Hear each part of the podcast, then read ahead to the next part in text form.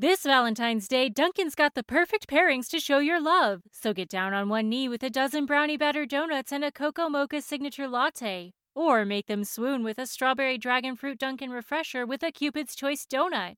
Are you ready for love? America runs on Dunkin'. Price and participation may vary, limited time offer.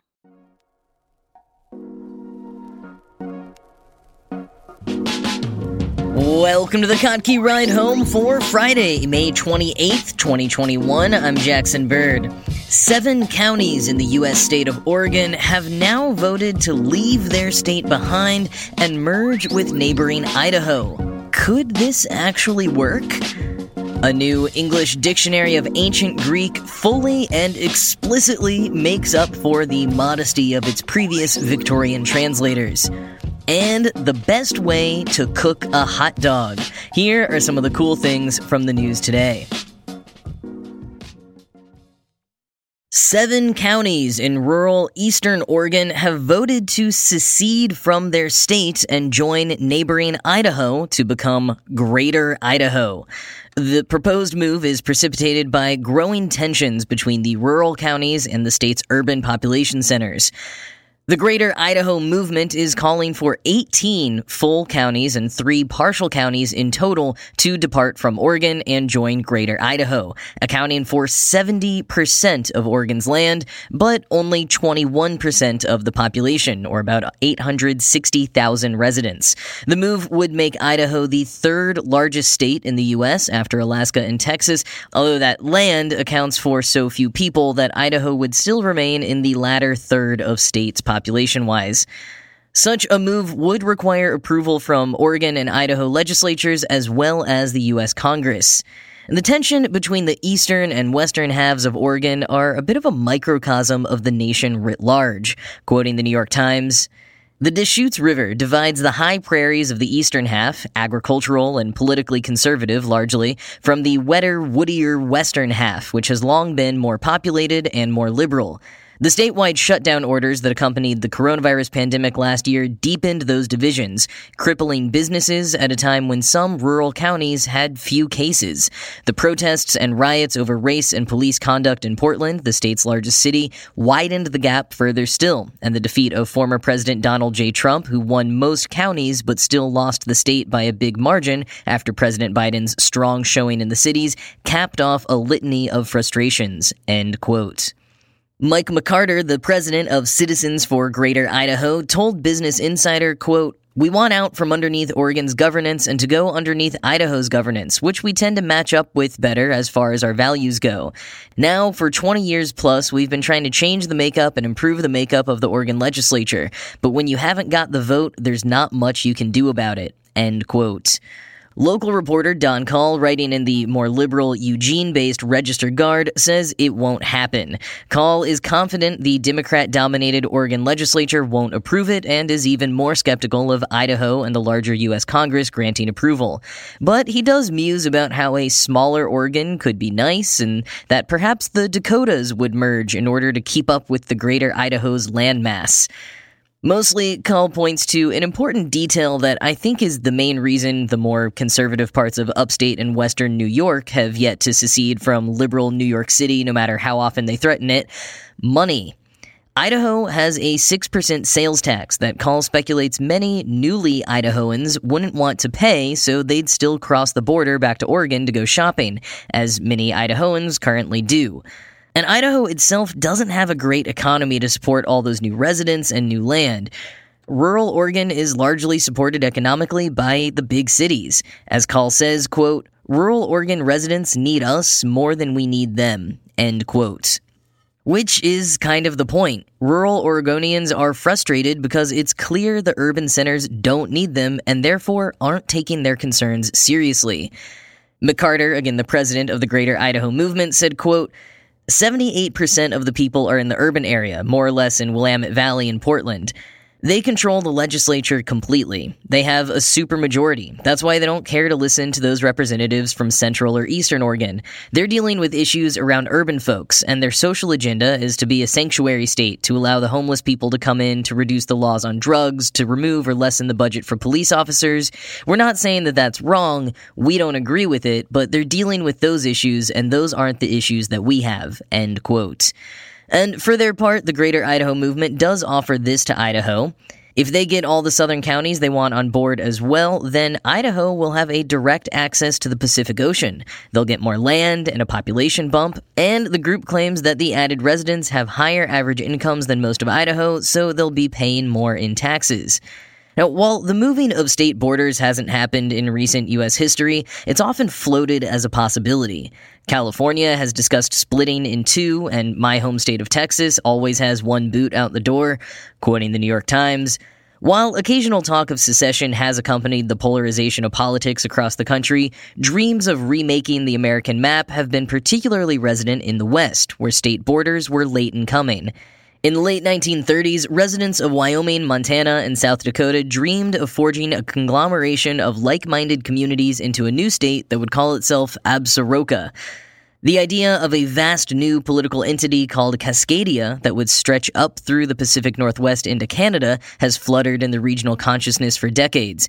More recently, residents of Northern California and Southern Oregon hatched the idea of a state that would be called Jefferson. End quote.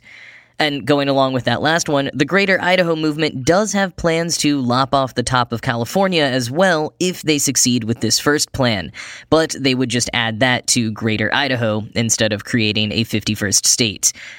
The recent housing boom and movement of many people from cities to smaller towns, both fueled by the pandemic as well as tech industry shifts from most significantly California to Texas, adds some extra layers to all these proposed border changes.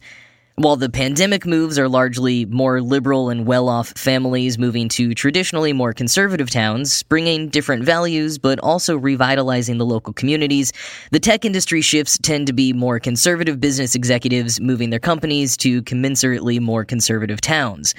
Where the greater Idaho movement falls in all of that, whether other movements like theirs will spring up, and how it all affects each other remains to be seen. But it does feel like we're on the precipice of at least a minor shakeup in at least the identity of many communities and regions around the nation, if not the actual borders.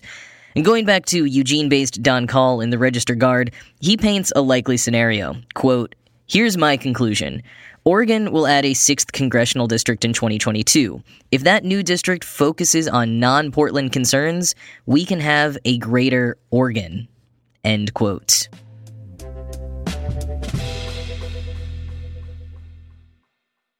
There's a new Greek English dictionary on the block, and it's refreshingly honest about the realities of life and language. H.G. Liddell and Robert Scott's Intermediate Greek English Lexicon had not been updated since 1889, and this new effort, according to The Guardian, represents the first lexicon based on an entirely new reading since 1843, a project 23 years in the making. This is not only a landmark achievement, one which Professor Robin Osborne, chair of Cambridge's classics faculty, called an investment in the teaching of Greek over the next century, and which Michael Sharp at the Cambridge University Press said was, quote, one of the most important classics books we have ever published, end quote. But it is also a much needed revision to the lasting markers of Victorian sensibilities in the previous Greek lexicon. And man, I swear, every time I turn around, I bump into something else that the Brits and Americans messed up in the 19th century. Like the number of origin stories that we think date back to ancient times, which were really just straight up fabricated from nothing in the 1800s, or the translations of older works that got chopped up and sanitized. I mean, it's wild how productive the 19th century was, but at times in such deeply off course ways. Anyways, Liddell and Scott's Intermediate Greek English Lexicon is one example of that. Some of their entries had some now offensive and outdated senses of society. For example, they defined a certain type of shoe as being a kind of slipper worn by fops, which the new Cambridge Greek lexicon amended to simply, quote, a kind of simple footwear, slipper. But then, going in the other direction, the Victorians timidly obscured some of the more explicit language from the Greeks, reminiscent of other editing and translations from that era that attempted to basically hide the fact that any upstanding person ever performs any bodily functions or sexual acts. Quoting The Guardian, the verb shazo, translated by Liddell and Scott as ease oneself, do one's need, is defined in the new dictionary as to defecate. Lakizo in the 19th century dictionary translated as to wench and is now defined as perform fellatio. End quote. And while those are the definitions, The Guardian also supplies the direct translations now published in the Cambridge Greek Lexicon, which are the common swear words you'd imagine associated with those terms and more, and which I can't say without this podcast being marked as explicit by the very Victorian overlords at Apple Podcasts. So basically, yeah, this new version holds nothing back. It's completely explicit. Or, as Cambridge professor James Diggle, who led the project after John Chadwick, who began it, passed away, describes it simply, quote, we use contemporary English. Apart from all the swear words, Diggle also updated how the lexicon is designed for better use by contemporary scholars. So, for example, whereas the old version begins entries with a word's first appearance in literature, they now begin with the root meaning of the word, which is quite a bit more useful, in my opinion. All in all, it is not just a huge achievement decades in the making and a much needed update for accuracy's sake, but also a book that will give students plenty to giggle about while studying Greek for generations to come.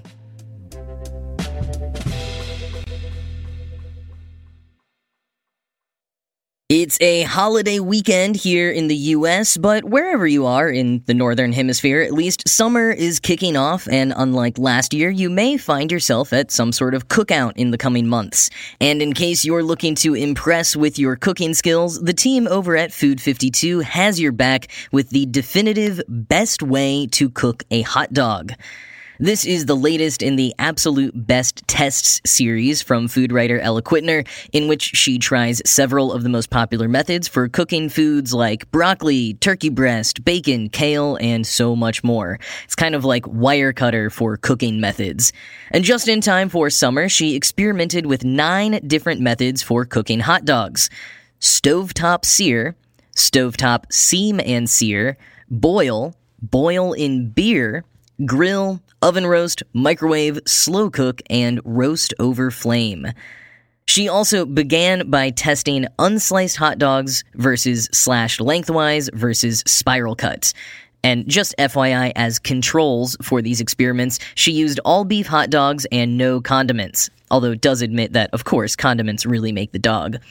Now, everyone is probably going to have different priorities in what they're looking for in a hot dog. Quittner seems to really value juiciness and declares that the unsliced hot dog comes out the juiciest, even though it's a risky endeavor since it doesn't allow ventilation for steam.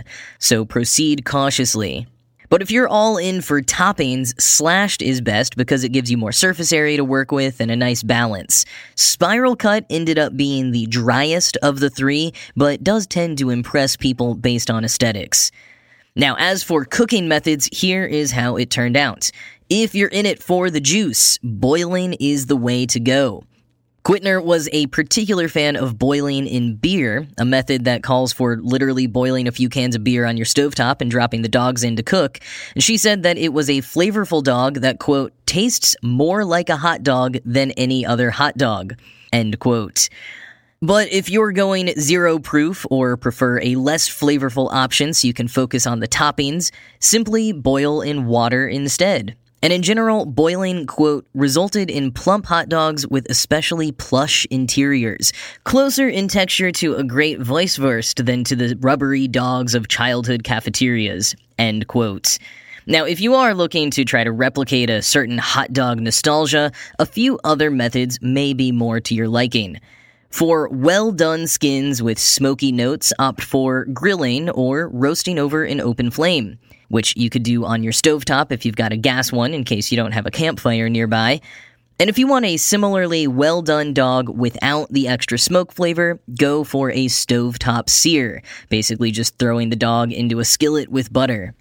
And if you're looking for good old ballpark vibes, the slow cooker is the best route, although it will take the longest, several hours versus a few minutes. Quittner says don't even bother with stovetop steam and sear or microwaving. The former was not noticeably different than searing without the steaming, and the latter had a rough, rubbery texture and is prone to exploding. Now, if you want some instructions on perfecting any of these methods, from slicing to searing, see the full article in the description box for step by step directions. And I gotta say, my favorite by far is roasting them over an open flame, both for experience and taste. Although I recently tried German currywurst, basically just a sliced up sausage with some vaguely curry flavored ketchup slathered all over it, and I gotta say, that might be my new favorite, even if it's not strictly a hot dog.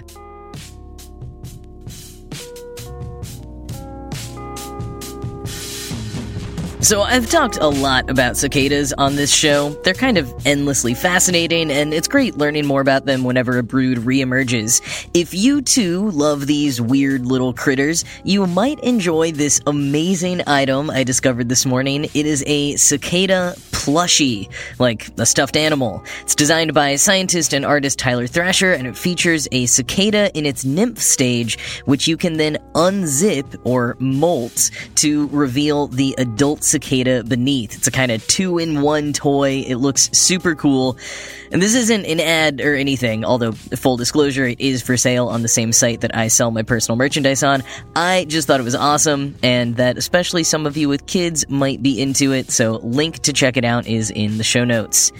In other news, whenever you're able to make it out to London, here's something to add to your list. You know the London Eye, that giant Ferris wheel looking thing along the Thames River with the big glass observation pods? Traditionally, the pods have just consisted of a simple bench and some handrails, but last year, just before lockdown, as the London Eye celebrated its 20th anniversary, it briefly featured a few themed pods, like a garden experience, a West End miniature theater, and, knowing the Brits, probably the most popular one, a pub. And now, as the London Eye is set to reopen on June 4th, they're bringing back the pub pod to stay, at least for now. For 55 pounds, you can take the usual half hour ride on the Eye, but also get yourself two drinks and a souvenir gin cup. And the bar actually looks super nice with red velvet benches, a bunch of plants, and even a magnetic dartboard. I personally feel like I'd want to spend more than a half hour to really soak up the experience, but still seems pretty cool, and even cynical locals seem to be interested in giving it a go. So hopefully it'll stick around long enough for those of us from other countries to visit after international travel opens up a bit more. And on the note of holidays, this coming Monday is Memorial Day here in the US, which means that the Kottke Ride Home will be taking the day off. So I will be back on Tuesday, June 1st. And until then, I hope you all have a great weekend.